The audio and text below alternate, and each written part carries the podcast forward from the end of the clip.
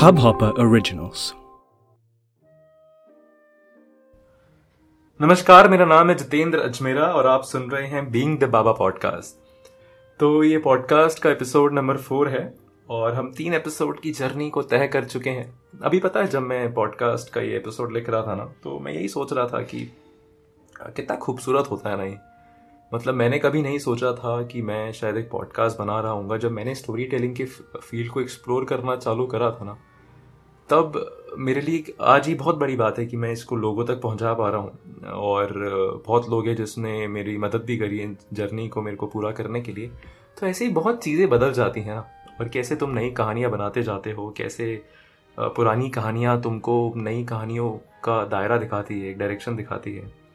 और वो नज़रिया भी बदलता जाता है। और हमने पता है भी जो दो एपिसोड, अगर आप, ये पहला एपिसोड अगर आप ये सुन रहे हैं तो मैं आपसे रिक्वेस्ट करूँगा कि आप वो दोनों एपिसोड भी सुने जो हमने पहले रिलीज़ करे हैं। और उन दोनों एपिसोड में जो मैंने यही बात करी है ना कि कहानियाँ क्यों बहुत ज़रूरी है और कहानियाँ कहाँ हैं हमारे आसपास? तो ये दोनों बातों को जब मैं आज कंपाइल कर रहा था और मैं सोच रहा था कि जब आज फोर्थ एपिसोड को मेरे को स्क्रिप्ट करना है तो मैं स्क्रिप्ट नहीं कर पाया। क्योंकि जो आज का टॉपिक है ना जो आज के एपिसोड के बारे में बात है, वो मेरे दिल के बहुत करीब है और आज का एपिसोड ना पता है, थोड़ा अलग भी है। उन सारे एपिसोड से जो हमने अब तक निकाले हैं, क्योंकि आज इस एपिसोड के अंदर मैं कहानी सुनाने जा रहा हूँ। जी हाँ क्योंकि जो आज का एपिसोड का टॉपिक है, वो ये है कि the art of lying beautifully and honestly और जो मैंने इस चीज़ को एक्सप्लोर करा है ना, जो इस टॉपिक को मैंने समझा है, वो मैं बिना उस कहानी के बता ही नहीं सकता, क्योंकि वो कहानी पर ही है जो बुनियाद बनेगी इस चीज़ की। क्योंकि वो कहानी मेरे ज़िंदगी की सबसे बड़ी सच्चाई है और वो एक झूठ है। So that's why you know this episode has significance in the art and craft of story telling that how to lie beautifully and honestly अभी आप सुनेंगे music in three two one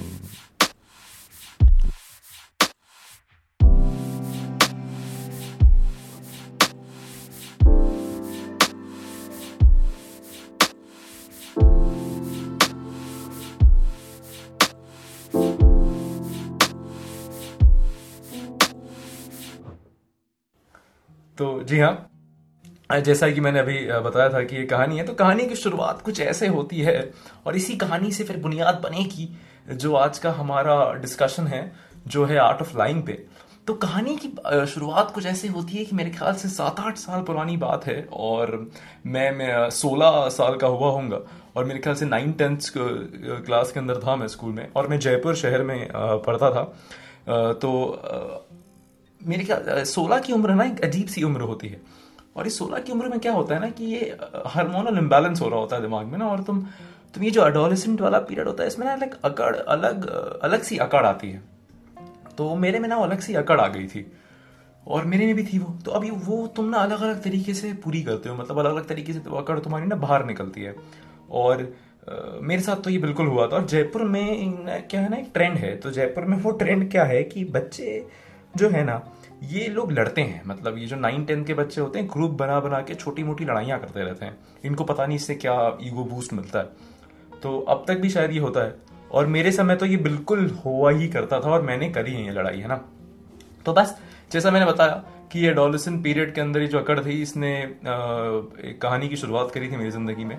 तो हुआ क्या था? हुआ ये था कि फुटबॉल मैच था और मैं डिफेंडेंट साइड था और अटैकर साइड में एक बंदा था। तो अच्छा ये जो आपको पीछे ट्रेन की आवाज़ आ रही है, वो इसलिए क्योंकि मेरा घर स्टेशन के पास है तो okay thank you for understanding तो हाँ कहानी पे वापस आते हैं। तो कहानी की शुरुआत ऐसी हुई थी कि फुटबॉल मैच चल रहा था और कुछ तो गेम में ना उसने गोल करा था उस बंदे ने और मैंने गोल मारा नहीं। और उस गोल में ना थोड़ी बिडन हो गई मेरे। मैंने भी उसका कॉलर पकड़ लिया, उसने मेरी कॉलर पकड़ लिया और कुछ उसने बोल दिया, कुछ मैंने बोल दिया और ऐसे तू तड़ाके में कुछ ना कुछ ना छोटी बहुत लड़ाई हो गई। अच्छा अभी एक और चीज़ थी हमारे स्कूल के अंदर ना एक ट्रेंड था कि ये जो लड़ाइयाँ होती थी ना, ये स्कूल के बाहर एक डेयरी हुआ करती है। तो वो डेयरी को ना अड्डा कहते थे लोग तो अड्डे पे मतलब basically if you have to define adda adda is a place where students go to relax their mind है ना? वो अड्डे पे लड़ाइयाँ होती है। तो वो रिसेस का टाइम था मेरे ख्याल से। और रिसेस में मैंने उसको बोला कि, यार, तू बना। मैंने, मेरे और बंदे में लड़ाई हो गई है। मैंने उसको कहा कि, बेटा, तू ना मेरे को ये स्कूल के बाहर मिल। स्कूल के बाद दिन में, छुट्टी में स्कूल के बाहर मिल और तब अपन देखते हैं। तब बराबर करते हैं। अच्छा रिसेस से लेके एंड तक एंड ऑफ़ आखिरी पीरियड तक, पूरे स्कूल में हवा फैल चुकी थी कि आज मेरी और उस बंदे की लड़ाई होने वाली है। और वो होता है ना, वो बच्चे इकट्ठे हो जाते हैं, भीड़ हो जाती है, ऐसे हर सेक्शन में वो चल रहा है चिट पास हो रही थी कि यार आज इन दोनों की लड़ाई होने वाली चलेंगे चलेंगे, और ये, और वो, और मैं भी अलग कॉन्फिडेंस के अंदर, क्योंकि अकड़ थी तो अकड़ थी और अडोलेसेंट था तो बस कि यार आजा देख लेंगे। तो मैं गया बाहर और मेरे पीछे दो बंदे और अच्छा अभी बंदे का मैं डिस्क्रिप्शन देता हूँ, जो सामने मेरे ओपोनेंट था मेरा। तो अभी ये भाई साहब, ये वो बच्चे नहीं होते जो कुछ टेंथ में एकदम से ज़्यादा मेच्योर हो जाते हैं, ये जो एकदम लंबे चौड़े हो जाते हैं, ये वो था। तो मैं तो यार मतलब मेरे ख्याल से ज़्यादा कुछ इतनी अच्छी बिल्ड थी नहीं मेरी, और जो सामने हमारे भैया थे ये इनकी भैया अच्छी खासी बिल्ड और पीछे इनके दस बारह चमचे और थे, जिनके साथ ये मेरे को लड़ने लाए थे। अब मैं वहाँ पहुँचा अड्डे पे, और ये खड़े हैं दस बारह लोग, और एक में जो ना किसी मेरे ख्याल से, जितना मेरे को याद है ना, हॉकी स्टिक भी थी किसी के हाथ में। और अब मैं इधर खड़ा हूँ, और इधर मेरे पीछे मेरे दो बंदे खड़े हैं। अब ये दो बंदे यहाँ खड़े हैं, और वो पीछे भाई साहब हमारे यहाँ पे सामने दस लोग खड़े हैं। अब ये जो दो बंदे थे मेरे ये भी निकल लिए। अब उस दिन अजीब हो गया। अब क्या करें यार? अब अब मगर अकड़ भी है, अकड़ पूरी थी और वो उसको नीचे कर नहीं सकते थे। अच्छा इस कहानी को मैं अब यहाँ पे पॉज करता हूँ। मैं अपने बारे में ना एक चीज़ बताता हूँ। और वो चीज़ ये है कि मैंने अगर अपनी ज़िंदगी में कुछ करा है ना बचपन में तो मैंने भाई एक काम करा है, मैंने झूठ बोला है। मैंने झूठ बोलना सीखा है। और आज ये जो एपिसोड है ना, इस, ये काफ़ी हद तक मेरी खुद की ज़िंदगी से इंस्पायर्ड है। और बड़ी मज़ेदार बात है कि ये art of lying story telling के अंदर भी लगता है और मेरी ज़िंदगी में भी बहुत लगा है। तो इसलिए आज एपिसोड मैं बना रहा था तो इसलिए बहुत ना ऐसे एकदम होता है ना, एकदम चेरिशेबल मोमेंट्स थे, ये सारी वो चीज़ें हैं। तो हाँ मैंने ना झूठ बहुत बोला है और इस पूरे झूठ में मैं एक और एपिसोड बताऊँगा, जब मैं अपने बारे में बताऊँगा ज़िंदगी में कि मैं वो किस तरह से झूठ बोलता था बट आज के लिए इतना ही रखते हैं और ये मान लेते हैं कि मेरे को अगर एक स्किल आती थी बचपन में तो यार वो झूठ बोलना आता था और फ्लॉलेसली मतलब समझ रहे हो, ऐसा झूठ कि बंदा पकड़ ना पाए सामने वाला ना। अब coming back to the story तो अभी मैं खड़ा हूँ, मेरे सामने हमारे ये बंदे खड़े हैं और हमारे ये भाई साहब खड़े हैं। और अब मेरे को समझ में आ गया कि उस दिन मैं बहुत बुरा ना पिटने वाला हूँ। अब दो चीज़ें हो सकती थी। पहली चीज़ ये हो सकती है कि यार मैं उस दस मिनट के अंदर बहुत बुरा पिटता, या फिर कुछ तो मैं करता। अच्छा मैं कुछ क्या करता तो वही, मैंने क्या करा था, तब तक मैंने एक ही चीज़ करी थी, तब तक झूठ बोला था। तो मैंने सोचा, यार, चल, एक आखिरी पत्ता मार लेते हैं, झूठ बोल के देखते हैं। अगर झूठ इसने खरीद लिया मेरा तो मेरा काम हो जाएगा, मैं बच तो जाऊँगा, मैं बच तो जाऊँगा एटलीस्ट तो मैंने वही सोचा कि मैं क्या करूँ, मैं क्या करूँ, वो सामने खड़ा है, वो चिल्ला रहा है कुछ कुछ थोड़ा बहुत आता भाई चल रही है। मैंने एकदम से बोला, सुन, भाई, मैं ना शांकी भैया को बुला लूँगा। और उसने कहा, किसको बुला लूँगा? मैंने कहा, भाई, शांकी भैया को जानता है तो मैं शांकी भैया को बुला लूँगा और देख ले। अगर वो आ गए ना तो तुम सब इतना बुरा पिटोगे जिसकी हद नहीं। अब वो उसने कहा कि कौन है शांकी भैया? मैंने कहा बेटा भाई, ऐसा है कि शांकी भैया का मैं एकदम पर्सनल आदमी हूँ। मतलब पर्सनल आदमी तो क्या एकदम मेरे भैया जैसे हैं वो? और शांकी भैया वो हैं जो मैंने इन्होंने अभी इलेक्शन लड़े थे ना, और इलेक्शन के अंदर उन्होंने इतने लोगों को मारा था। और वो तेरे को पता नहीं है क्या वो जो मालवीय नगर सेक्टर सी में रहते हैं, उनके साइड में जो लेफ़्ट चीक है ना, वहाँ पे एक बड़ा सा डीप कट है। और वो ऐसा कहते हैं कि कभी तो किसी ने तलवार से लगाया था। और ऐसा कुछ कुछ करके मैंने एक उसको बताया कि यार वो शांकी भैया के बारे में। अच्छा शांकी भैया कोई नहीं थे। अ, मतलब मैंने वो झूठ बोला था। मैं नहीं जानता था कोई शांकी भैया को मैंने बस एक झूठ बोला।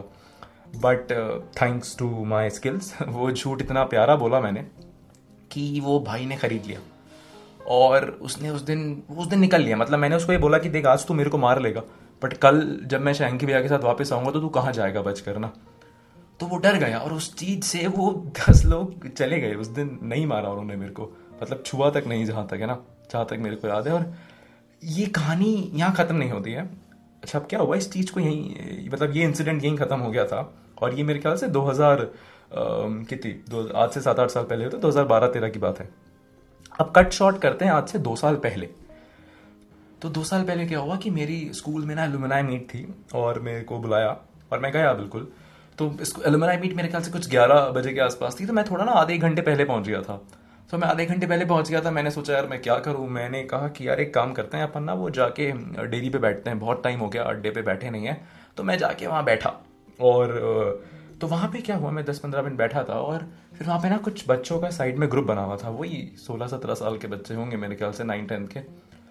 तो अ, मैंने ना कुछ तो लड़ाई करते हुए उन्हें सुना और मेरे को ऐसे एकदम अजीब सा नॉस्टैल्जिया हिट करा कि यार ये अब तक होती है मतलब है ना? कि आज भी सोलह साल की उम्र में ना अकड़ जाती नहीं है। ये लोग बच्चे आज भी ऐसे लड़ रहे हैं। तो मैं सोचा चलो एक काम करते हैं सुनते हैं थोड़ा सा ना कि क्या आजकल कैसे लड़ते हैं। हमारे टाइम पे तो हम ऐसे लड़ते थे आजकल ये लोग देखते हैं कैसे लड़ रहे हैं। तो मैं गया और मैं साइड से थोड़ा ऐसे कोशिश कर रहा था कि I can overhear the conversation जो वो लोग कह रहे हैं या बातें कर रहे हैं। और वो जो मोमेंट था ना उस राइट एट दैट मोमेंट बहुत अजीब चीज़ हुई। मैंने आ, सुना कुछ और मैंने एक नाम सुना वो नाम था शैंकी भैया। And I was I was astounded मैं वहीं का वहीं खड़ा रह गया और आ, मेरे को लगा यार ये कैसे हो सकता है? बट और मैं पता है वो वो सुनते ही मैं ना वापस घर को चल दिया। मतलब मैं घर निकल गया और मैं एलुमनाई मीट भी मैंने अटेंड नहीं करी और मैं उस दिन घर जाके मैंने जानने की कोशिश भी नहीं करी। मैंने ना उन बच्चों से कुछ पूछा और अजीब हो गया था ना कुछ। मेरे को भी समझ नहीं आ रहा था कि अजीब, अभी अभी एकदम से क्या हुआ है। बस मेरे को ही लगा कि मेरे को वापस घर चले जाना चाहिए और मैं घर चले गया, घर आ गया वापस। और घर आते ही अजीब सा ना नॉस्टैल्जिया हिट करा मेरे को कि ऐसा कैसे हो सकता है? कैसे उस बच्चे को शैंकी भैया बोला उसने? और और ये मैंने बहुत बार सोचा। तो अब देखो, ऐसा हो सकता है। तीन चार ऑप्शन है जो मैंने हमेशा सोचे हैं। अगर और भी कुछ हो तो आप मेरे को बिल्कुल बता सकते हैं। पहला ही तरीका हो सकता है कि यार, जब मैंने वो नाम शांकी भैया बोला था ना, अपने टाइम पर तो हो सकता है शायद वो ना कोई सच में हो। क्योंकि मेरे दिमाग में भी वो एकदम से आया था, और अगर कुछ एकदम से हिट करता है ना तो कहीं ना कहीं शायद तुमने पढ़ा हो। और क्या पता वो बच्चा उसी शांकी भैया की बात कर रहा हो। एक ये हो सकता है। दूसरा ये हो सकता है कि क्या पता, ये सिर्फ़ एक कोइंसिडेंस हो। मतलब मेरा शांकी भैया मेरा एक किरदार बनाया हुआ और ये वाला शांकी भैया किसी को रेफर कर रहा हो राइट तीसरा ये हो सकता है कि शायद जो मैंने किरदार निभाया जो कि मैंने किरदार बनाया था शैंकी भैया basically it was a lie right but maybe over the years someone adopted it मतलब मेरा किरदार शायद जी गया राइट right? मेरी जो कहानी थी किसी ने अडॉप्ट कर ली और मे बी uh, वो शैंकी भैया बन गया। या फिर ये भी हो सकता है कि शायद uh, ना तो अभी कोई शैंकी भैया था ना तभी कोई शैंकी भैया था सिर्फ़ ये कहानी ही जी गई।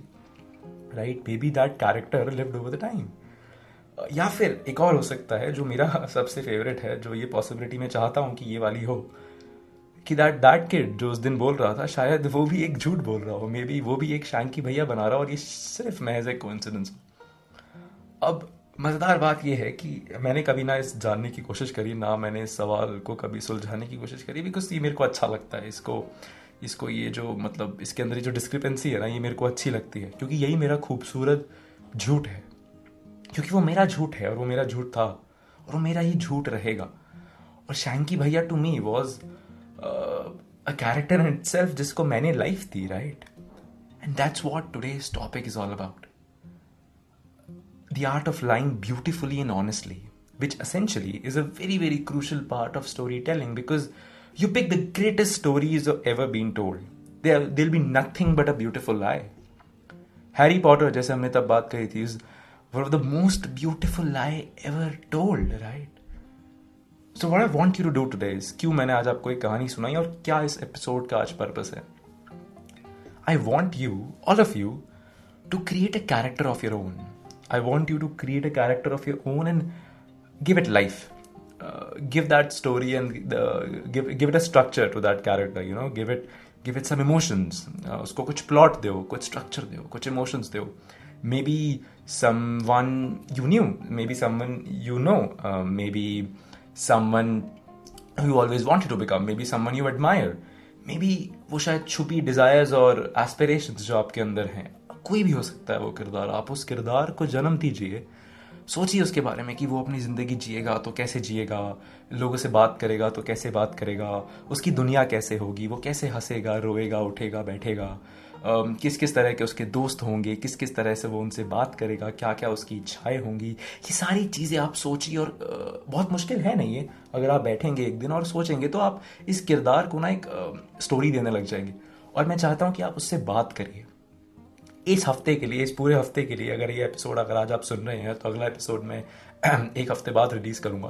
तो मैं चाहता हूँ इस एक पूरे हफ़्ते के लिए आप उस किरदार को बनाएँ और एक कहानी रचिए उसके आसपास। मे बी आप खुद उसकी ज़िंदगी ट्राई भी कर सकते हैं मतलब मे बी आप उसकी ज़िंदगी जी कर दे सक, दे, देख सकते हैं। बट वो करिए और आपको ये समझ में आएगा कि ये जो झूठ आप बना रहे हैं ना ये कहीं ना कहीं ज़िंदगी में वापस आएगा आपके पास। और वो एक कहानी बनेगी। और आप उसका हिस्सा होंगे और बहुत क्रूशियल हिस्सा होंगे। तो आज मैं चाहता हूँ इस एपिसोड को यहीं अंत करते हुए मैं फिर से जो इसका एंडिंग नोट है वो यही है। एक खूबसूरत झूठ बनाओ, मगर याद रखना, सच्चाई से बनाना।